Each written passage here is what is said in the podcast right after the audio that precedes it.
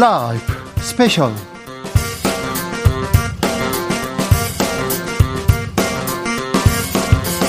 (2022년 5월 28일) 토요일입니다. 안녕하십니까, 주진우입니다. 토요일 이 시간은 일주일 동안 가장 중요한 일들 모아서 정리하는 그런 시간입니다. 시사 일타 강사 두 분 모셨습니다. 양지열 변호사, 박준 변호사, 어서 오세요. 네, 안녕하세요. 안녕하세요. 지금 이 방송 영상으로도 만나보실 수 있습니다. 네, 그렇습니다. 지금 바로 유튜브에서 주진우 라이브 검색하시면 영상으로도 만나보실 수 있습니다. 선물도 준비되어 있습니다. 네, 이번 지방선거 여러분들 어떻게 보고 계시는지요? 여러분의 눈으로 전체적인 판세를 분석해 주시면 세 분 추첨해서 선물을 드리겠습니다. 카카오톡 플러스 친구에서 주진우 라이브 검색하시고 친구 추가한 다음에 메시지를 보내주시면 됩니다. 주진우 라이브 스페셜 본격적으로 시작해 보겠습니다. 어제 오늘 투표하셨습니까? 사전투표 시작됐습니다. 지방선거 며칠 안 남았고요. 이제 선거 시즌 선거가 시작됐다고 말씀드려도 무방한 것 같습니다. 그런데 이번 선거를 흔들고 있는 몇 분이 계십니다. 몇 분이 계신데 그분들 위주로 저희가 이번에 스페셜로 꾸려보겠습니다. 그중에 첫 손가락은 박지현 민주당 공동 비대위원장이 꼽힙니다. 수요일 이슈 티키타카에서 최진봉 교수, 배종찬 소장과 함께 이야기 나눠봤습니다. 민주당 지도부에서 계속해서 선거를 위한 목소리보다는 좀 다른 얘기가 나옵니다. 그러니까요. 이게 지금 당 내분이다. 근데 저는 이 내분이 어떤 거냐면 뭔가 계획을 하겠다라는 거에 대해서는 서로 이견이 없을 것 같아요. 그런데 왜 선거를 앞두고 이러느냐. 선거 앞두고 박지원 위원장이 이렇게 일종의 우리가 이런 걸 두고서 내무반에 총질한다 그런 표현을 씁니다. 그런 의미에서 이해를 해 주시면 좋고, 그런 것에 대해서 이제 내부 반발이 있는 거죠. 그런데 중요한 것은 TPC입니다. 그러니까 TPC요? TPC는 뭐냐면 제때에, 그러니까 사과와 반성도 좀 더 일찌감치 했었으면 더 좋았을 뻔했는 것이고, 그다음에 P는 뭐냐면 좀 꼭 박지원 비대위원장이 아니라 누군가 좀 했어야만 될 사람이 그걸 했었으면 더 좋았을 테고, 마지막 C는 콘텐츠거든요. 그냥 사과한다고 해서 선거 때 이것이 영향을 주고 이런 게 아니기 때문에 뭔가 콘텐츠, 그럼 어떻게 할 건데, 어떤 내용으로 변화와 혁신을 할 건데, 이게 담겨져야 되겠죠. 교수님?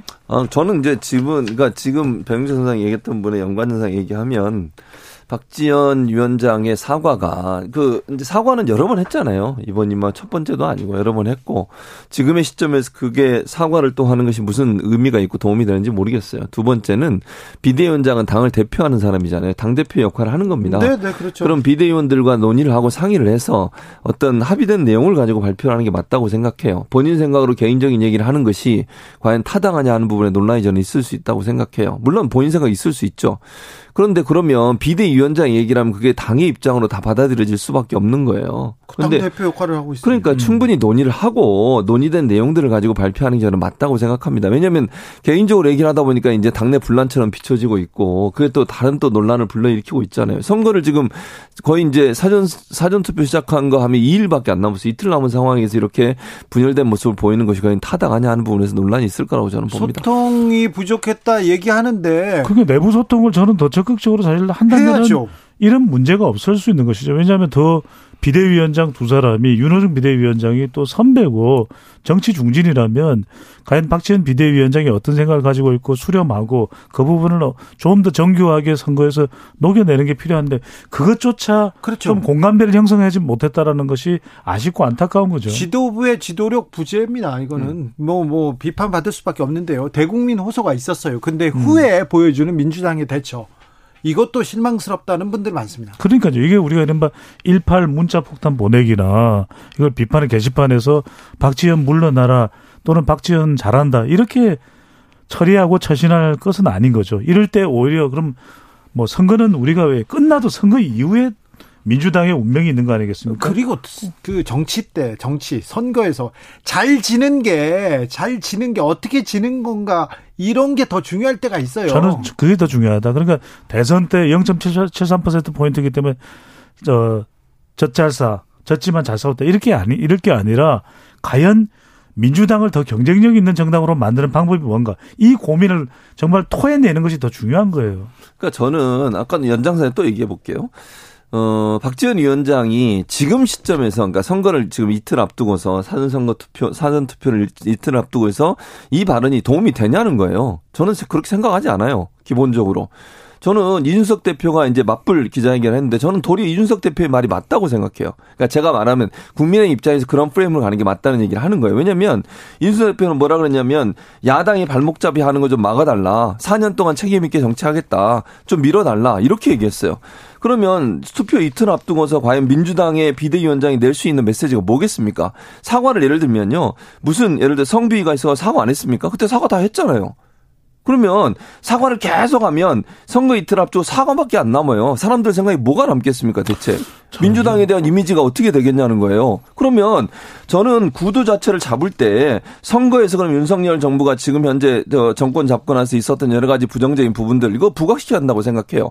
왜냐하면 정권 견제론에 대해서 프레임을 만들어야 한다고 생각하니까. 그럼 예를 들어서 6명이나 되는 사람들 장관 청문보고서 채택도 안 됐는데 그거 밀어붙여서 임명했잖아요. 정호영 장관 끝까지 몰고 가다가 겨우겨우 했어요. 마지막에. 그리고 지금 윤재순이나 이시원 이 두 사람 계속 끌고 가고 있잖아요. 여기에 대해서 왜 한마디도 안 하는 거예요. 그러면 박준 위원장이. 저는 지금 최진봉 교수님의 인식이 더불어민주당 국회의원들의 인식이 아닐까라는 생각이 들어요. 네네. 왜냐하면 물론 적절하지 못한 거 있습니다. 윤석열 정부의 인사도 문제고 그리고 지금 법무부의 인사검증까지 민정비서관 기능까지 더 뭉쳐서 이른바 뭐 300만 조회뷰다 이른바 유튜브 전사다 한동훈 법무부 장관에 대해서 그런 식의 인식을 가지고는 분명히 잘못됐어요. 그런데 저는 더불어민주당 스스로를 돌아볼 필요가 있는 것이죠. 네. 그리고 지금 박지현 비대위원장이 오죽했으면 그렇게 하겠습니까? 20대 여성들의 표심, 30대 여성들의 표심. 그러면 그 옆에 누군가는 의원직을 내걸고라도 누군가 외롭지 않게 서줘야 돼요. 박용진 의원 혼자가 아니다. 내가 돕겠다 얘기하지만 그렇게 말로서 옆에 서 있는 것이 아니라 정말 행동으로서 그 기자회견 할 때 바로 옆에 가서 나에게 돌을 던져라. 박지현 비대위원장에겐 잘못이 없다. 이 여성이 무슨 잘못이 있느냐. 대한민국을 여인천하로 만들자. 이렇게 해야죠. 그런데 정작 실천은 안 하고 행동으로 나가지는 못하고 그냥 말로만 훈수를 둔다. 이건 아닌 거죠. 아니, 그러니까 박지원 위원장의 발언을 저는 다시 얘기하는데요. 선거에 도움 안 돼요. 그게 무슨 도움이 된다고 생각하세요? 선거로만 사나요? 안 돼요. 아니, 지금 지방선거를 앞두고서 전략적으로 행동을 해야 되는 거예요. 예를 들면 박지원 위원장이 그 말을 하려면 제가 아까도 말씀드렸잖아요. 기본적으로 다른 비대위원들과 충분히 상의하고 네. 민주당 내에서 합의된 의견을 가지고 얘기를 해야죠. 아니, 근데 박지원 위원장은 내가 여기에 비대위원장으로 온 이유가 여기에 있다. 왜 나를 모셔왔냐는 얘기하지 않습니까? 저는 바로 그 말씀을 드리고 싶은 것이 저는 민주당이 더 경쟁력을 가지기 위해 그러니까 이게 민주당을 망치기 위해서 박지원 비대위원장이 발언한 것이 아니라 그러면 뭐하러 비대위원장을 수락해서 왔겠습니까? 오죽하면 내부에서 그런 정황들을 봐오지 않았겠습니까? 하도 뭔가 안 변하고 이러다 보니까 오죽했으면 어쩔 수 없이 본인이 100번이고 1000번이고 사죄하겠다 그런 얘기를 하는 거죠. 아니, 그러니까 사죄를 100번이고 1000번이고 사죄를 계속하는 게 제가 볼 때는 의미가 없어요. 그러니까 사죄는 명확하게 하고 그리고 나서 그 사죄에 대해서 절차를 밟으면 된다고 저는 생각해요. 네. 사죄를 계속 하게 되면 사죄밖에 안 남는 거예요. 그리고 아니 그러니까 지금 이제 배종찬 소장하고 제가 의견이 다르기 때문에 그런 건데 저는 기본적으로 생각할 때는 그리고 비대위원장이라고 하면요. 최소한 본인이 그 당에 들어와서 비대위원장을 왜 세웠겠습니까? 당을 좀 바꾸고 변신시키라고 세운 거 아닙니까? 네. 그래서 2달이 지났어요. 네. 근데 자기에 대해서는 하나의 반성도 없어요. 그럼 본인이 민주당 들어와서 뭘 했습니까 대체? 사과한 거 맞고 다른 거 아무것도 없어요. 그런데 아니 그런 식으로 해서 과연 책임 있는 정치인이라면 본인의 입장에 대해서 잘못한 분도 본인 스스로 반성을 해야죠. 네. 그런 부분 전혀 얘기 안 하고 민주당 잘못했습니다. 박지원 위원장이요? 네. 네. 박지원 위원장이 들어온 지 얼마나 됐잖아요. 아니 그럼 비대위원장을 왜 세워놨어요 거기다가. 최진봉 교수님 박지원 위원장은 뭘 잘못했습니까? 그 지금 사과하는 것도 잘못됐고 그 전에 뭘 반성해야 됩니까? 아니, 그러니까 제 말은 사과를 하는 것을 계속 반복적으로 하는 것이 무슨 도움이 되냐는 네. 얘기를 하는 거고요. 네. 두 번째는 본인은 그럼 책임이 없냐는 거예요. 비대위원장을 맡아서 비대위원장을 왜 세워놨겠습니까? 당이 어려우니 당신이 들어와 좀 바꿔주세요라고 네, 네. 비대위원장을 세워놓은 거예요. 그러면 지금까지 아무런 변화가 없었던 것에서 본인은 책임이 없냐는 얘기를 하는 거예요. 저는 그걸 지금 대선 끝난 이후에 당을 개혁하겠다고 당의 모신 인물이 박지원 비대위원장이고 어떤 권한이 있죠. 지금 윤호중 위원장은 국회의원이기도 하고 수많은 170여 명의 국회의원 중에서 지금 박지원 잘했습니다. 내가 대신 방패가 되겠습니다. 내가 그 모든 비난을 감당해 주겠습니다. 그런 지금 국회의원이 있습니까? 아니, 비대위원장의 역할은 대표의 역할이에요. 그럼 그 역할을 해야죠. 본인이 만약 그 역할을 못할 거면 그 자리에 왜 앉아 있습니까? 근데 아무런 권한과 힘도 안 주고서. 아니, 비대위원장이 권한이 없어요?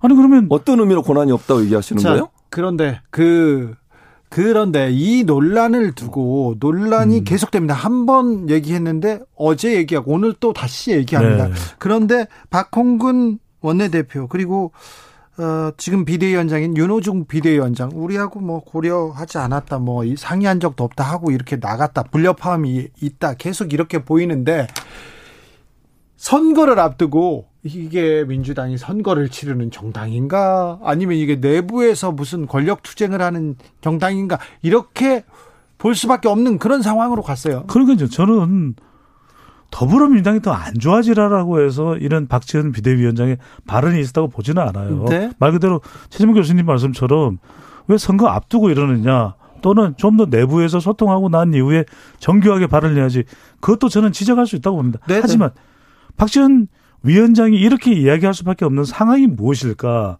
이 부분을 더 짚고 넘어갈 필요가 있다라는 것이죠. 그러니까 그 상황이라고 하는 게 그 상황이 대체 뭐예요? 나는 그러니까 이렇게 생각해요. 아니, 그럼 제가 이렇게 여쭤볼게요. 네. 지금 더불어민주당 아무런 혁신과 개혁을 해야 될 아무런 과제가 없습니까? 그러니까 과제라고 하는 건 저는 다 있다고 생각해요. 예를 들면 성비인 문제도 그래요. 국민의힘에서 이준석 대표 관련된 여러 가지 의혹이 남아있는 상태고, 윤재순 비서관에 대해서도 그런 문제가 있었는데 그냥 넘어가잖아요, 거기는. 아니, 그러니까. 그러면 그런 부분들을 적극적으로 지적하고 문제를 지적하면서 얘기를 하는 게 맞지. 사과를 계속하는 거. 제가 아까도 말씀드리잖아요. 사과를 하지 말라. 사과한 게 잘못됐다고 얘기하는 게 아니에요.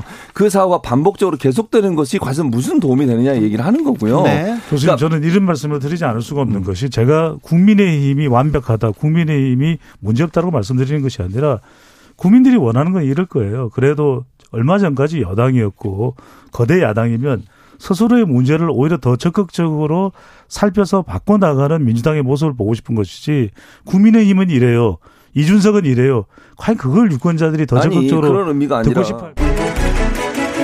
주진우 라이브. 최진봉 교수님은 성품이 온화한 분이신데 막 좀 화가 나셨어요. 예, 뭐 저렇게 조금 목소리를 높이는 분이 아니거든요. 그죠? 근데 상당히 좀 지쳐 있는 것 같고. 민주당 뭐 하고 있냐 지금. 선거 그렇죠. 치러야지. 지금 당을 추스려야지. 지금 사고만 하고 있느냐. 그렇게 최진봉 교수는 선거 이렇게. 선거 이슈가 어쩌면 공격 포인트가 돼야 되는데 방어가 되고요. 방어도 제대로 안 되는 모양새입니다. 막 그런 것들이 화가 난 것 같아요. 프레임을 오히려 잘못 만들어가는 게 아니냐라는 게 최진봉 교수 생각 같고. 네. 많은 분들이 그 얘기를 합니다. 사과를 뭐 할 수도 있고, 뭐 그 사과의 내용에 대해서, 그것에 대해서는 많은 분들이 긍정하는 분들도 있는데, 네. 문제는 이제 시기, 이런 부분이 가장 컸던 것 같아요.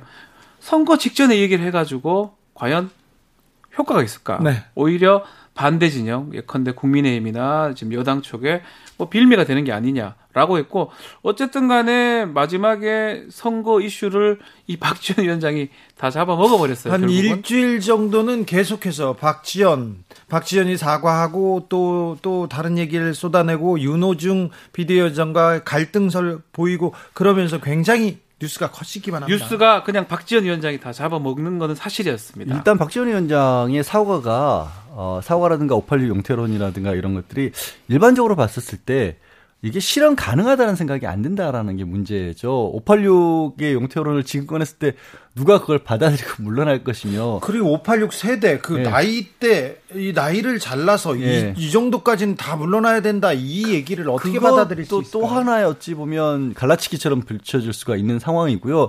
그리고 이제 문제는 박지원 위원장이 어제까지도 이제 문제를 일으킨 것에 대해서 사과를 했는데 네. 본인을 믿고 민주당에 힘을 실어달라고 하는데 본인이 뭔가 힘을 가지고 있지가 않잖아요, 사실은. 그러니까 공동비상대책위원장은 맞는데 어떻게 보면 당에서 무슨 선출을 해서 위임을 받은 것도 아니고, 그리고 국민들이 뭐 어느 정도 비상이라는 이름이 앞에 붙어 있을 때 임시직인 거지 계속해서 끌고 나가는 자리에 있는 건 또 아니거든요. 그러다 보니까 목소리를 그렇게 내는 것 자체가 좀 안 맞는 부분이 있고, 또 하나 그렇게 돌발 행동처럼 가까운 모습을 보이고 있는데 왜 민주당에서는 저걸 잘 수습해내지를 못하느냐가 또 하나의 지탄의 포인트가 되는 거예요. 그러니까 또 민주당 내에서는 박지원 그래 뭐 그런 얘기하라고 쓴소리하라고 모셔온 거 아니냐 그러면서 또 옹호론이 번지고, 지지하고 옹호하는 쪽에서 나눠져서 민주당에서 시끄러워지니까 박준 변호사 얘기했다시피 그런 일이 있을 수 있어요. 민주주의는 시끄럽다고 하는데 지금 시점이 그렇게 시끄러워야 될 시점이냐라는 얘기가 또 다시 나오는 거죠. 그러니까 충분히 그런 얘기 할 수 있죠. 뭐 저는 그 얘기하는 거에 대해서 잘못됐다고 말할 수는 없는데 이 시기나 방법의 문제 같습니다. 그래서 이 당내에서도 찬성하는 사람도 있고 반대하는 사람도 있고 그런 목소리 나오는 거 저도 사실 비대위원장 우리 박지현 위원장하고 인터뷰를 좀 해보니까 어떤 다른 뜻을 갖고 하는 것 같지는 않더라고요. 근데 문제는 그렇게 함으로써 불협화음을 비춰질 수가 있고요. 우리가 좀 시계를 돌려보면 예전에 이준석 대표하고 당시 윤석열 후보의 갈등 부분. 네. 가출하고 뭐 난리가 났었어요. 한 번만 했나요? 여러 번 했죠. 기억나시는지 모르지만 지지율이 그냥 뚝뚝뚝뚝 떨어져서 그냥 뭐 아마 당시 한 10% 이상 차이가 나버렸습니다. 다시 만난 이후에는 지지율을 회복하는 모양새가 우리가 기억이 나는데 그만큼 당내에 분란이 일어나는 모습, 그것을 국민들이 좋아하지 않습니다. 지지층도 안 좋아할 뿐더러요. 중도층들이 그걸 보고 아, 변하고 있구나 보지 않아요. 뭔가 이 당은 뭐가 큰 문제가 있구나 이렇게 보거든요. 선거를 직전에 앞두고 그렇게 두니까 그것을 아마 당내에서는 좀 우려하는 것 같습니다. 정치라는 게 상대가 있지 않습니까? 네. 나와 뜻이 다른 반대를 설득해가는 과정이 정치이기도 한데 저는 민주당 지도부라는 사람들입니다. 비대위라는 사람들인데 그 안에서도 비상적인 대책을 세우지 못하고 이렇게 다른 말이 나오는 거 이 부분에 대해서는 굉장히 좀 비판받는 것 같은데 비판받아야 된다고 생각합니다. 그래서 제가 시기를 말씀드린 이유가 뭐냐면 이게 분명히 찬성이든 반대든 어떻게 보면 뭐 사과라든지 이런 얘기가 나올 수가 있는데 문제는 그거를 수습해서 하나로 이끌어내는 과정을 보여줘야 되는 거거든요. 네. 근데 그 과정을 보여주기에 너무 시간이 없는 상황에서 얘기를 꺼내들었다라는 거예요. 한 뭐 20일 남은 상황이었다라고 그렇죠. 한다라면 아 이런 얘기가 나왔고 이런 얘기가 됐으면 민주당에서 지지도 있고 반대도 있고 하지만 그런 것들을 뭐 당의 지도부라고 할 수 있는 사람들이 어떤 식으로 의견을 취합해 나가는 모습을 보여줘서 자 우린 이렇게 정리했습니다라고 국민들에게 꺼내 보일 수 있는 시점이어야 되는데 그 이준석 대표 일주일 남겨놓고 이렇게 얘기를 했거든요. 그러다 보니까 이제 당연히 비판적인 저는 오히려 좀 비판적인 입장에서 보이는 거고 인석 대표 얘기를 했는데 그때 시간이 많았잖아요. 시간도 많았고 인석 대표가 참 이럴 때 타이밍을 안 놓치더라고요. 인석 대표가 사실 맞벌이 기자회견 윤석열 정부 출범하고 나서는 잘 안 보였잖아요. 네네. 솔직히 뭐 이렇게 뭐 청와대로 가는 것도 아니고 당내에서도 크게 목소리 내는 것 같지도 않고 그랬는데 약간 대비가 되면서 저쪽에 어찌 보면 젊은 리더 쪽에서의 목소리가 커지니까 이준석 대표가 쓱 일어나서 여기 나 있는데 하면서 나는 잘 꾸려나가고 있는데 하면서 윤석열 정부 도와주세요 네. 이렇게 나오니까 갑자기 이준석 대표가 상대적으로 오히려 득을 보는 그런 모양새만 만들어줬거든요. 누가 박지현의 입을 열게 만들었을까요? 왜 지금 움직이게 만들었을까요? 그걸 또 궁금해하는 분들이 많습니다. 그래서 뭐 그게 뭐 있다는 것도 있고 아니면 또 박지원 위원장 뭐 독단으로 단독적으로 오랫동안 판단하다가 이제 말씀을 했다라는 얘기도 있는데 어쨌든 간에 리더십의 부재 현상 같습니다. 만약 그 얘기를 해서 분란이 안 일어나면 저는 해도 된다고 보거든요. 지금 얘기하다시피 비대위에서 공통적으로 그런 얘기를 해가지고 일사불란하게 그러면 문제가 없는 일사불란하게 거죠. 일사불란하게 사과하고 네. 뭐 다시 하고, 얘기하고 뭐 그렇게 하는 건 뭐라 하겠습니까? 그렇죠. 이렇게 근데 봉합하고. 지금 사과하자마자 안에서 무슨 우리가 왜 사과하는데 이런 얘기가 나와버린 거거든요. 그건 지도부가 다 그래 돼버리기 때문에 리더십이 지금 존재하지 않는 것 같아요. 민주당은 선거 이후에도 네. 이 문제로 첨예하게 대립할 것 같습니다. 그러니까 지금 박지원 위원장에 대해서 두고 왜 혹시 누가 주변에 다른 사람도 있는 거 아니야라는 얘기가 나오는 게 뭐 박지원 위원장이 현실 정치에 뛰어든 지는 얼마 안 됐잖아요. 예. 그러니까 그분의 소신에 대해서 뭐라고 하는 건 아닌데 말씀드린 네. 것처럼 시기에 있어서 너무나 맞지 않아 보이기 때문에 그런데도 불구하고 그 강한 목소리를 냈던 이유가 혹시라도 지금 당장 민주당이 직면하고 있는 문제라든가 지방선거보다도 더 중요한 자기들만의 어떤 생각을 가지고 있는 사람들이 있는 거 아니야라는 의혹을 그렇죠. 이제 품게 만드는 거고 거듭 말씀드리지만 그런 의혹을 품게 만드는 거가 잘못됐다라는 거예요. 지금 시기가. 네. 네. 자, 박지현 위원장 이 문제는 어떻게 될 것인지 선거 이후에는 어떤 문제로 이렇게 또 풀려나갈 것인지 지켜보겠습니다. 그러니까 오늘 중 어제부터 시작해서는 그래도 조금 잠잠해지고 있는 것 같긴 해요. 이제 투표해야죠. 선거해야죠. 이제 투표 시작했어요. 더 이상 얘기는 나오진 않을 것 같아요. 어쨌든. 자, 네. 지방선거를 흔들고 있는 두 번째 손이 있습니다. 바로 한동훈 법무부 장관입니다. 민정수석실이 사라졌습니다. 그런데 민정수석실의 가장 중요한 권한이었죠. 인사검증 권한을 법무부로 가져갔습니다. 그러면 이건 총리보다 더 높은 자리 아니냐. 이거 모든 장관이, 그러니까 우리 부처 장관의 인사를 한동훈 손에서 한다고 우려의 목소리 계속 나옵니다. 장성철 교수와 천하람 변호사도 이 문제에 대해서 얘기했습니다. 그리고 박주민 변호사가 이거 너무 한 사람한테 힘이 쏠릴 수 있다고 걱정했습니다. 한동훈 소통령 이거 우려하는 사람들이 많습니다. 어떻게 보십니까, 천하람?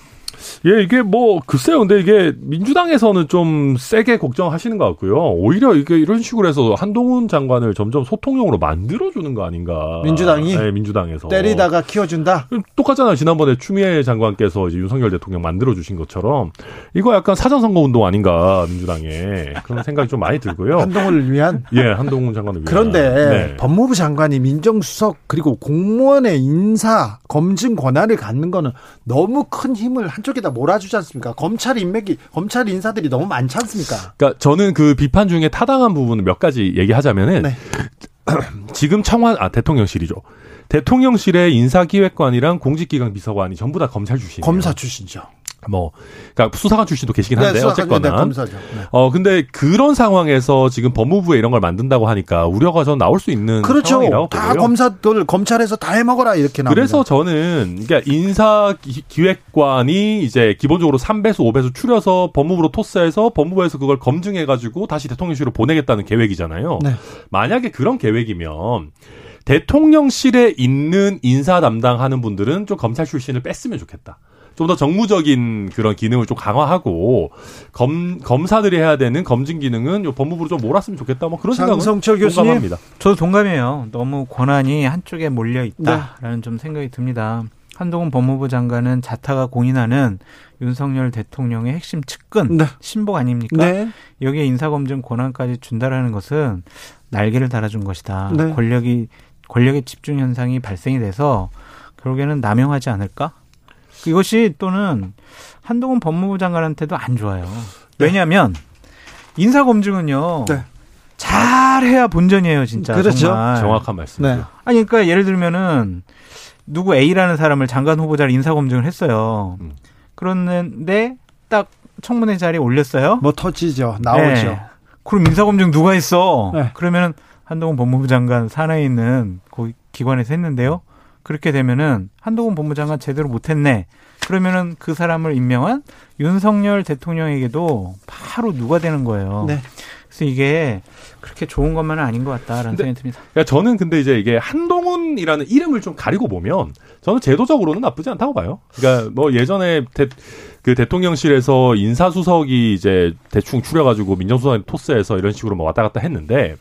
그러고 보니 그럴 때 보면은 이게 누가 책임져야 되고 누가 뭘 잘못했고 이게 하나도 안 보여요 밖에서. 네. 근데 이제 이런 식으로 좀 분업화를 하고 좀 이렇게 투명화가 아무래도 좀 더 되지 않을까라는 점에서 저는 나쁘지 않다고 보고 이제 미국 같은 경우도 FBI를 갖고 있는 법무부에서 그런 검증을 한다고 하니까 뭐 제도적으로는 나쁘지 않은데 이런저런 너무 많은 권한을 법무부에서 갖고 가는 거 아니냐라는 네. 우려는 뭐 불식시킬 필요가 있을 것 같습니다. 그리고 윤석열과 한동훈 그리고 그 다른 검사들이 아닙니까? 너무 일방통행 이건 좀 우려스럽다. 그리고 그 대통령실에 있는 공직기강이나 법무비서관이 한동훈한테 노라고 얘기하기 쉽지 않아요. 안 됩니다라고 하면 되죠. 한국말로. 노라고는 네. 얘기 못하면 안 됩니다. 그거 잘 안 됩니다. 검사 선배한테. 그리고 또 한동훈한테 그 이시원 주진우가 얘기를 할 수 있을까요? 에이 그거 쉽지 않죠. 그래서 오히려 반대로 예를 들면 우리가 지금까지는 검증에서 뭐가 문제가 있어도 인사권자가 그냥 묻지도 따지지 말고 가자 해서 정무적으로 밀어붙이는 일이 있었는데 한동훈 장관이 검증을 책임진다고 하면 네. 법무부 이 검증단에서 문제가 있다고 한 사람을 무작정 임명하기는 또 어려울 수도 있다고 봐요. 네. 뭐 여러 가지로 작용할 수 있죠. 근데 저는 하나 더 우려스러운 게 뭐냐면은 검찰 출신들 검사들이 너무나 이 대통령실이라든지 아니면 네. 각 부처 장관실에 핵심 요직에 다 있어요. 아이고 많아요. 네, 그래서 진짜 야당이 비판하는 검찰 공화국이라는 네. 우려에 대해서 저는 더 우려스럽게 생각을 하고 있습니다. 피해갈 수 있는 부분인데 그 우려를 조금 인사에서 보여준 것도 맞아요. 검찰 공화국 되는 거 아니냐 했는데 계속해서 검찰 인사를 중요하고 그러니까 있습니다. 제가 우려스러운 건 뭐냐면 그분들이 이전의 사적인 인간관계를 통한 여러 가지 국정에 대해서 논의를 한다면 이것은 하나의 비선 조직에 의해서 나라가 다스려질 수도 있다라고 얘기를 할 수가 있는데 네. 문재인 정권 시절에 저희가 비판을 많이 했던 거는 아니 이렇게 민변 출신들이 많이 지금 곳곳에 가 있어. 이거 민변공화국 아니야? 민변의 나라야? 막 이런 식의 비판을 했었는데 검찰공화국이라는 비판을 들어도 네. 어떻게 해명할 수 있는 방법이 없다. 자, 민정수석실을 없앴습니다. 근데 민정수석실에서 공직자들의 인사 검증하는 그런 업무를 법무부에 준다고 합니다. 뭐가 문제입니까? 우선은 그 법무부가 예. 타 부처의 고위공직자들에 대한 네. 인사 검증 등을 하게 된다면 사실상 법무부가 타 부처의 상위 부서처럼 될 가능성이 열리는 거겠죠. 네, 그럴 가능성은 있죠. 예, 그렇기 때문에 이게 과연 국가 체계라든지 이런 것에 맞느냐라는 질문이 나올 수밖에 없을 것 같고요. 네. 두 번째는 아시다시피 법무부는 이제 검찰을 통제함으로써 이제 수사에 영향을 미칠 수 있습니다. 네. 근데 거기에 이제 인사검증을 명목으로 정보수집 권한까지 주는 거거든요. 그렇죠. 정보가 있어야 검증을 할 거 아닙니까? 예. 그러면 법무부가, 검찰의 수사부터 시작해서 기소까지 영향을 미칠 수 있고, 또 정보 기능까지 갖게 되면서 굉장히 무소불위 권력이 될 가능성이 있고요. 특히 문재인 정부에서는 법무부를 좀 검찰과는 좀 별개의 조직으로 만들려고 법무부의 탈검찰화를 진행했지 않습니까? 네, 문민화. 네, 그러니까 법무부의 주요 보직들을 예전엔 검사들이 했었었는데 현직 네. 검사들이 예. 그거를 하지 못하게 하면서 사실상 법무부와 검찰이 좀 분리시켜놨는데 이 탈검찰화를 후퇴시키는 가운데 이렇게 되고 있기 때문에 네. 결과적으로 검사가 법무부에 막대한 영향력을 행사하고 그 법무부가 방금 말씀드렸던 대로 타 부처의 상위 부서가 되면서 수사부터 정보 수집 권한까지 다 가지게 되는 그런 권력의 초집중화가 이루어질 가능성이 있어 보이는 점 이런 네. 것들이 문제입니다. 예. 대통령이 직접 관할하던 인사권을 법무부한테 준다. 그런데도 우려가 이렇게 크다. 또 한동훈 법무장관에 대한 우려가 큰 것 같습니다. 민주당에서는. 아시다시피 한동훈 법무부 장관은 많은 사람들이 거론하는 것처럼 윤석열 대통령의 최측근. 근데 가장 가까운 사람이죠. 네네네. 그래서 과거에 이제 윤석열 대통령이 검찰총장 당시에 내려졌던 징계 취소 청구 소송의 판결문을 보면은 네. 워낙 둘이 가까우니까 네. 이제 공정한 업무를 수행하기가 좀 어렵다. 한동훈 관련된. 법무장 관련된 일을 할 때는 네, 예. 그런 우려까지 판결문이 적시될 정도인데 네. 이제 그 장관에게 이제 막대한 권한을 주는 거죠 지금. 네. 그러면서 사실상 소통령처럼 또는 소왕처럼 군림하거나 이렇게 되면서 기존에 있었던 정부 조직의 여러 가지 흐름들이나 시스템적인 프로세스를 좀 망가뜨릴 수도 있지 않을까 이런 네. 걱정들을 하는 겁니다. 예. 그런 걱정하는 사람들은 많은데 또 네. 한쪽에서는 한동훈을 계속 때려가지고 한동훈을 키워준다. 민주당이 키워주고 있다 이런 얘기도 해요. 문제가 있는데 그러면 비판하지 말까요? 네. 문제가 있는 그 지점은 지적을 하고 네. 조금이라도 개선을 시키는 것이 국민들을 위해서 필요한 일이고 좋은 일이기 때문에 저희들은 계속 하는 겁니다. 예. 네. 법무부에서 권한 비대야 그렇지 않다. 1차 검증 실무만 담당하는 거지 인사 검증을 전담하는 것은 아니다. 이렇게 또 해명하더라고요. 글쎄요. 그렇게 해명은 하는데 이번에 이제 입법 예고한 그 직제 관련된 대통령령 보니까 네. 우려를 안 할 수가 없는 게요. 네. 법무부의 국정원 직원, 감사원 직원, 현역 장교 등도 둘 수 있게 돼 있어요. 예. 그렇게 된다면은 감사원의 정보, 국정원의 정보, 또 군 쪽에 있는 여러 인사 관련된 정보 이런 것들을 다 집적해서 가져갈 수가 있게 되는 거거든요. 예. 그래서 이게 가벼운 문제 아니고요. 네. 미국 FBI식이다 그러는데 FBI가 그런 식으로 여러 부처의 정보 담당하는 공무원들 불러 모아가지고 정보 기능을 초집중시키고 이런 건 아니지 않습니까? 네. 그래서 우려가 굉장히 큽니다. 예. 국정원 정보도 이용할까요? 국정원 직원을 지금 둘 수 있게 돼 있는 것을 봐서는 네. 뭐 안 한다고 말은 하겠지만 국내 정보를 아예 국내 정보에는 아예 나서지 못하도록 돼 있지 않습니까 이제? 그러니까 국정원이 수집할 수 있는 국내 정보의 종류를 국정원법에 명시를 해놨거든요. 예. 그런데 이제 국정원 직원까지 이제 두게 되면서 어떤 식으로 활용될지는 저희들이 뭐 우려하는 부분이 있는 거고. 네. 그렇습니다. 주진우 라이브. 박주민 의원이 변호사 시절부터 네. 검사들이 법무부를 장악하고 있는 부분에 대해서 계속 좀 비판했어요. 네. 그래서 변호사라고 했습니다. 죄송합니다. 자, 어떻게 보십니까? 한동훈 법무부 장관의 힘. 글쎄, 지금 이제 현재 국회에서 최근에 이제 뭐 여야 상당히 많은 크게 좀 부딪히는 모양새를 연출했던 게 민주당이 검찰 개혁 법안을 통과시키는 과정이었잖아요. 네. 그런데 이제 아시다시피 민주당에서 추진해왔던 검찰 개혁 법안 정치적인 이유 때문에 반대 목소리가 있는 것처럼 보였지만 사실 지금의 여권인 뭐 국민의힘 쪽에서도 찬성했던 법안들이에요. 아 그리고 크게 네, 뭐가 달라지지 않아요. 그러니까요. 그러니까 근데 그 취지는 뭐냐면 수사하고 기소를 분리하겠다는 거고 네. 왜 분리하겠다라고 하면 수사 기소가 항상 같이 있으면. 권력이라는 게 집중돼 있으면 부패할 수도 있고 잘못 남용될 수도 있다라는 게 우리가 역사적 경험이기 때문에 나누자는 거거든요. 윤석열 대통령도 검사 시절에 나도 이 부분에 대해서는 전적으로 찬성합니다. 이렇게 검찰총장 될 때도 다른 누구보다도 가장 이걸 찬성했다라고 얘기를 하는데 제가 이 얘기를 꺼낸 이유가 뭐냐면 그래서 수사 기소까지도 분리가 어쨌든 제도적으로 돼가고 있는 마당에 한동훈 법무부 장관이 들어서더니 보이고 있는 어떤 정책이라고 할까 이런 건 거꾸로 수사 기소를 더하고요. 거기에 정보까지 더하는 상황이 돼가고 있어요.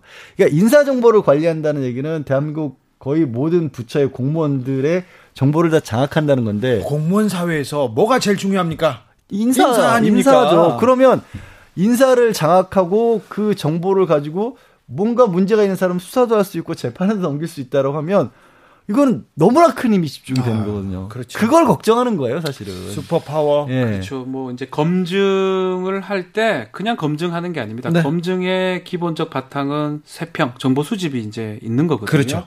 그 정보 수집권을 가지겠다라는 겁니다. 아우, 그게 힘인데요. 그럼 손에 뭘 갖고 있느냐 하면 검찰의 인사권을 갖고 있죠, 법무부 장관이. 네. 그리고 정보 수집권을 갖고 있어요. 네. 그러면 정보를 수집해서 기소, 수사를 할 수 있는 권한까지 생기는 겁니다. 뭐 논리적 비약일 수 있지만 네. 그렇게 보여요. 그럴 수 있어요. 그게 가장 사실 민주당에서 꺼려하거나 하는 부분이고. 박준 변호사님, 근데 정보를 가지고 있고 이 세평으로 이렇게 인사를 한다.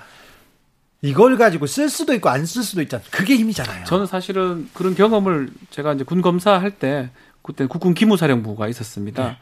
그런 걸 제가 수사를 하고 봤던 적이 있어요. 약점 막 잡고 그랬어? 뭐 제가 약점이 있었던 저는 아주 미약한 장교였기 때문에 상관없는 장교 모든 장교에 대해서 고위 장교에 대해서 세평 자료가 다 있었거든요. 그럼 그 사람한테 상관들도 네. 잘 보이려고 하죠. 그렇죠. 그걸 갖고 이것을 좋은 자료를 올리고 나쁜 건 빼버리고 예. 그 권한이 생기는 거예요. 그것에서 힘이 생기는 겁니다. 안기부가 힘이 있을 옛날에 안기부가 힘을 쓸 때 그 네. 안기부 사람들이 검사에 대한 인사권이 있었어요. 세평과 그 사람 파일을 만드니까 그래서 그렇죠. 검사장실에 가서 발을 책상에 딱 올려놓고 앉아 있었어요. 그래서 뭐 어떻게 할 수가 없었어요. 아니 그러니까 네. 그리고 제 아는 그러니까 제가 안기부 사람들 옛날 네. 사람들 취재를 했는데 방을 판사방 검사방을 펑펑 차고 들어간다 일부러. 네. 그리고 그 사람들한테 돈 받고 그랬다고 자랑스럽게 얘기했었어요. 예전 얘기입니다. 안전기획부 시절 예전의 얘기고. 네. 그래서 사실은. 이제 민주당이 이제 포인트는 좀 잘 잡아야 될 것 같아요. 지금 뭐 한동훈한테 다 몰려 있다. 이거보다는 이렇게 일단은 민정수석실을 폐지하겠다라고 공약 얘기했고요. 폐지해 버렸어요. 근데 민정수석 폐지할 때 저는 이게 이면에 민정수석실 기능 중에 인사 검증 기능 그리고 뭐 공직 기관 기능 그게 지금 없어진 게 아니에요. 그런데 배치를 하는 과정이거든요. 그러니까 인사청문회 과정에 그 부분에 대해서 좀 더 자세히 물어봤어야 돼요. 거기에 조금 일단은 그래서 그것이 법무부에 갔고 또 법무부에서는 오히려 우리 내각에서 법무부에서 하기 때문에 오히려 투명성이 있다고 얘기를 하긴 합니다. 오히려 더 투명해진다. 이거 미국식이다 이렇게 얘기해요. 근데 그게 투명해진다는 얘기는 뭐냐면 아까 이제 민정수석실에서 대통령이 다 가지고 있었기 때문에 장악했기 때문에 과거의 민정수석실이 문제가 됐다라고 했는데 사실 문재인 정권에서 그런 문제 문제점을 해소하기 위해서 제일 먼저 했던 게 뭐예요? 검찰 출신을 민정수석실에 기용하지 않은 거예요. 그렇죠. 그렇게 함으로써 힘이 집중되는 걸 막았던 건데. 법무부도 문민아. 법무부에도 가능하면 검찰 파견을 안 받고 법무부 장관도 검찰 출신이 아닌 사람을 받았던 거였거든요. 물론 법무부에서 얘기하는 것처럼 제도적으로 봤었을 때는 청와대 분리돼 있고 법무부 분리돼 있고 대통령실에서 하는 게 아니라 법무부에서 하고 법무부는 국회의 감찰을 받는다. 그러니까 더 투명해졌다라고 하는데 문제는 그 내부의 인적 구성이 전부 검사들로 돼 있으니까 네. 이게 형식적으로 나눠져 있는데 그렇죠. 그냥 일반적으로 밖에서 봤을 때는 아니 나누긴 나눴는데 다 검사들인데 이거를 나눠줬다고 봐야 되나? 자, 이렇게 인사 시스템이 거예요. 이래 됩니다. 인사를 이제 지금 기준으로 하면요. 예전 말고요. 민정수석이 폐지됐으니까 인사기획관이 사람을 뽑고요. 인사기획 복두규 검찰 출신입니다. 네. 인사기획관을 뽑으면 검증 자체는 법무부 한동훈 법무부 장관이 하고요. 네. 나중에 일을 잘하는지 못하는지는 공직기강 비서관 이시원 검사가 합니다. 그러니까 제가 이거는 예를 든 건데 나누어져 있긴 하지만 상당히 윤석열 대통령의 최측근들이 지금 그 일을 하게 됩니다. 검찰 조직은 말입니다. 옷을 벗어도 그 직함으로 불립니다. 총장님, 지검장님, 고검장님 네, 그렇게 불립니다. 부장님 뭐. 그리고 후배 검사가 그 선배들한테 이거 잘못됐습니다. 뭐라고 하는 사람이 없어요. 그렇게 흘러갑니다. 그런데 지금 대한민국 정부가 대통령실이 법무부가 내각이 그리고 거의 중요 요직이 검사들 검찰 출신으로 이렇게 한 라인으로 이렇게 꾸려져 있어서 노라고 대답할 수 있는 그 수가 좀 쉽지 않았습니다. 실제로 국회 법사위도 가져가겠다고 하잖아요. 그럼 법사위 국회까지도 이제 법사위 검사 출신들이 있으면 이게 그래도 잘하면 되는 거 아니야? 아니요. 말씀드렸다시피 어느 조직 어떤 사람이건 간에 어떻게 완벽하게 네. 잘하는 사람이 있을 수 있습니까? 어떻게든지 문제가 생길 수밖에 없는데 효율적이다. 그래서 현대 국가들이 다 권력을 쪼개놓은 거잖아요. 근데 그 쪼개놓은 권력이 겉으로는 쪼개진 것 같은데 안은 다 한 사람인 네. 이런 상황이 된 거예요 지금. 네. 그래서 네. 권력은요 이 권한이 집중되지 않습니까? 분명히 문제가 생기는데 그때 노라고 하고 브레이크를 걸 수 있는 그런 장치를 계속 만들어놔야 된다. 그래서 권력은 분산시켜야 돼요. 그게 법치국가의 원리고 견제와 균형의 원리라고 하죠. 그렇습니다. 네. 한동훈에 대한 우려 굉장히 깊다는 거 대통령과 그리고 또 이 여권에서 좀 잘 알아주셔야겠습니다. 여러분께서는 지금 주진우 라이브 스페셜을 듣고 계십니다. 주진우 라이브 스페셜. 최근에 대기업이 굉장히 보따리를 막 풀어요. 투자 보따리 내놓는다 이렇게 하면서 뭐 이게 윤석열 효과다. 정권이 바뀌자마자 기업이 돈을 쓰고 투자를 하고 그다음에 고용을 창출한다 말이 많은데요. 이게 우리 경제에 어떤 영향을 미칠지 들어봤습니다. 이창민 한양대 교수의 얘기입니다. 대기업들이 자꾸 보따리를 푼다고 하는데 이거 어떻게 해석해야 됩니까? 우리한테는 좀 도움이 될까요? 이게 그러니까 말씀을 드리면 한마디로 지금 주식시장 반응을 딱 보시면 돼요. 네. 근데 주식시장이 24일도 주가가 빠지고요. 네. 그러니까 오늘도 주가가 빠졌어요. 그러니까 네. 이제 이거를 친시장 기조 뭐 이런 걸로 포장은 하는데 네. 실질적으로 시장에서도 그렇게 생각을 안 하고 있다는 거거든요. 그렇네요. 네. 그러니까 이거는 굉장히 시장에서도 여러 가지 우려가 있는 거라고 제가 보여줘요. 네. 그러니까 왜 이 시기에 이렇게 하면 네. 그다음에 이게 결국 계속 잘 될 거냐, 네. 그러니까 현실화 될 거냐 이런 거에 대한 우려, 의구심 네. 이런 것들이 굉장히 팽배해 있다고 보는데요. 네. 그러니까 결국은 주고받는 카드죠. 네. 주고받는 카드인데 이게 저는 그렇다고 봐요. 그러니까 기업이 투자를 많이 하고 고용을 창출해 주는 거는 굉장히 좋은 일이거든요. 좋은 일이죠. 근데 기업이 이제 정부랑 협조를 하려면 네. 정부는 어떻게 해야 되냐면 이런 거예요. 예를 들면 뭐 법인세를 좀 깎아주겠다. 네. 너희들이 투자 고용을 하면 네. 그거는 그 좋은 교환이잖아요. 네. 근데 지금의 교환은 제가 보기엔 뭐 삼성 같은 경우는 이재용 부회장 사면하고 교환하는 것 같고, 네.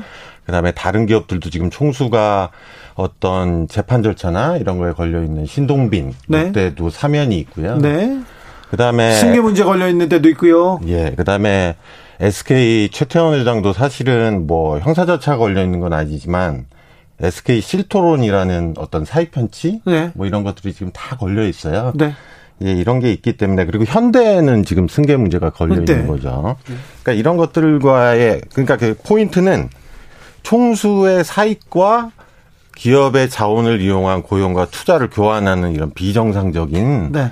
이런 어떤 정치적인 행위가 일어난 거 아닌가 이렇게 생각을 합니다. 네. 시장도 시장에서는 뭐 좀 큰 기대가 있는 건 아닌 것 같아요. 이렇게 많이 돈을 1,000조 이렇게 푼다고 하는데 주식이 계속 주가가 떨어지는 걸 보면요. 네, 그러니까 이제 GDP의 거의 반을 투자를 하겠다고 한 건데 네. 시장이 이렇게 뜨뜻미지근한 건 네. 이거는 이 정부도 사실은 이런 요번에 시장의 반응이 왜 이렇게 나오는가를 좀 심각하게 되돌아보셔야 될 것 같아요. 네, 한미 정상회담 때 바이든 방한 중에도 기업들이 막 그 바이든 대통령 만나고 투자 이렇게 하겠다 이렇게 얘기했는데 이 부분은 경제에 어떤 영향을 미칩니까? 근데 사실은 요거는 조금 분리해서 볼 게 사실은 미국에 투자를 하면요. 네. 그러니까 예를 들면 삼성이 미국에 공장을 지으면 원래 한국에 지을 수 있는 걸 미국에 짓는 셈이 되잖아요. 네. 그러니까 미국과 뭔가를 주고받을 수 있는 외교적 카드로는 좋을 수 있으나 네. 그러니까 한국의 경제 고용과 투자 창출 그다음에 연관효과 창출이 되려면 국내에 뭐를 지어야 되는 건 맞아요. 그렇죠. 그러니까 그런 비판을 분명히 좀 의식한 건 맞고요. 아, 의식해서 우리한테 또 이것도 했구나. 네네. 네. 그래서 이거는 어찌 보면 그냥 순수하게 경제적 효과 측면에서 보면 괜찮은 측면이 있는데 네. 저는 여기에서도 약간 좀 그러니까 이제 지금 바이든 정부한테 특히 삼성이 예. 많은 부분 뭔가를 액션을 취하고 있는 거잖아요. 네. 근데 제가 보기엔 제 느낌은 이재용 부회장이 자기는 자기의 포지션을 약간 외교 특사? 네. 아, 이런. 그러니까 외교를 통해서 나는 국익에 기여한다 이런 포지션을 잡아서. 그런 기사가 쏟아졌어요. 네. 그거를 언론에 내보내서 자기의 사면의 우호적인 여론을 조성을 하려고 아닌가 이런 노림수도 있는 것 같습니다. 외교 특사 하다가 아, 8.15 특사 이렇게 가겠네요. 네네. 언론에서 벌써 뭐 본론을 띄우기 시작했습니다. 그런데 뭐 투자 이거 미국이나 해외에 투자했다. 네. 투자했다고 했는데 얼마 전까지는 문재인 정부에서는 이렇게 해외에 투자하면 해외 유출이라고 이렇게 언론에 썼잖아요. 네. 유출이 이렇게 투자가 되는 거 이거는 어떻게 봐야 돼요? 그러니까 아까 짚어주셨지만 이제 언론의 태도가 확실히 확 변한 거잖아요. 네. 예. 그러니까 언론도 참 문제인 게 이번에도 기사 진짜 한 거의 수백 개 쏟아져 나왔을 텐데. 예. 그러니까 언론도 자성이 필요한 게 이렇게 기사를 쏟아져 냈는데 주식시장의 반응은 뜨뜻미지근해. 별로 없었어요. 떨어졌어요. 예. 그러니까 이제 언론의 인식이 굉장히 정치적인 편향 네. 이런 거에 기반해서 기사를 썼다고밖에 볼 수가 없죠. 실제적인 시장의 투자자들은 그렇게 생각 안 하는데. 네. 지난해였습니다. 이재용 부회장이 가석방 될 때 가석방만 되면 뭐 백신 특사도 하고 뭐도 하고 뭐 주가 올라가고 삼성이 뭐 변하고 투자하고 얘기가 나왔는데 주가가 계속 떨어지고 있어요. 네네. 그래서 언론에서는 뭐라고 하냐면 사면해달라고 얘기하는데 이 논리와 이 부분은 어떻게 해석해야 됩니까? 그러니까 이제 언론에서 제가 보기에는 새로운 논리를 들고 나온 거예요. 총수를 도와줘야 되는데 그러니까 예전에 잘 아시겠지만 총수 없으면 경제 망하고 주가 폭망한다 이랬는데 네. 그게 아닌 게 드러났잖아요. 금방 나왔어요. 네, 그러니까 이제 새로운 카드예요. 네. 일종의 총수가 있어야 중장기 투자가 된다. 이런 새로운 카드인데 사실은 그것도 제가 보기엔 시장에도 안 먹힌 게 이번에 증명이 된 거고요. 예. 그다음에 이거를 계속해서 이렇게 용인을 해주면 무슨 문제가 생기냐면 굉장히 중요한 포인트인데요. 사실은 투자 의사결정을 기업이 발표하는 거는 굉장히 중요한 일입니다. 그렇죠. 기업 미래에 네. 있어서. 그러니까 기업 가치에 도움이 될 시점에 적정한 시점에 제대로 발표를 해야 되거든요. 예. 근데 이런 것들이 이제 반복이 되면 어떻게 되냐면 총수가 재판을 받고 있으면 일부러 투자 의사결정은 다 딜레이 할 거예요. 아, 앞으로. 그렇게 돼요. 네, 네 그렇겠네요. 그러다가 요번같이 하는 거예요. 요번같이 예. 총수가 약간 자유로운 시점에서 네. 아 이런 거를 하고 이게 총수의 굉장히 큰 역할이고 기여다.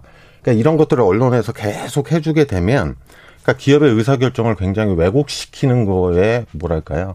큰 도움을 주게 되는 거죠. 네, 예, 그렇습니다. 윤석열 정부 출범에서 계속해서 자유를 강조하면서 기업 규제 혁파하겠다 얘기하는데 윤석열 정부의 경제 정책 어떻게 보십니까?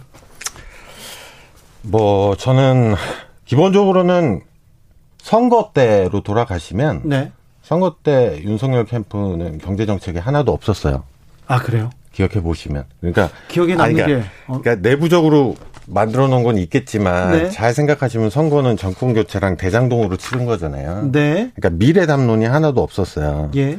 그렇기 때문에 지금 사실 경제정책 인사 보시면 네. 대부분 다 관료 등용이잖아요. 네. 네. 인수위에서 어떤 청사진을 내 보이지 않았나요? 기억에 남는 건 없습니다. 아, 그때 인수위에서 나온 내용 봤는데요. 네. 몇 가지 이제 큰 의제만 던진 거죠. 그러니까 예를 들면 친시장, 규제 완화 네. 이런 의제인데 그런 것도 사실은 굉장히 인수위에서 낸 공약집이라든가 그다음에 뭐 정권의 핵심 과제를 보면 좀 더 디테일하게 나와야 되잖아요. 네. 이제 그런 거는 없었던 게 하나의 포인트고요. 그래서 막 지금부터 이제 부랴부랴 만들 건데 그렇게 되면 어떻게 되냐면 제가 보기에 이제 관료들이 박근혜 정부 때 했던 거 다시 들고 가지고 나올 거예요. 아, 그래? 예. 네.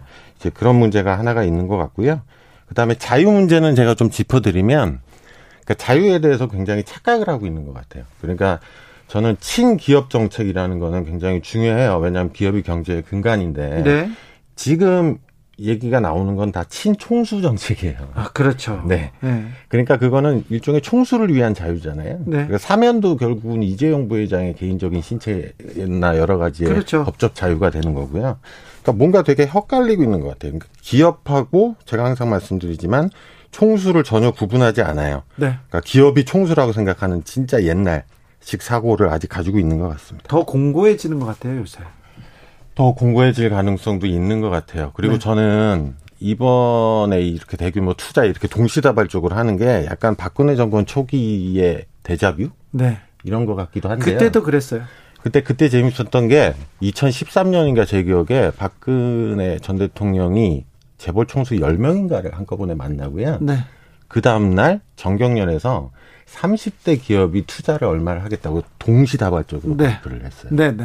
근데 그때 생각을 해보시면 이렇게 주고받는 것도 있었지만 그때 사실 박근혜 그 정책 중에 경제민주화가 있었거든요. 예.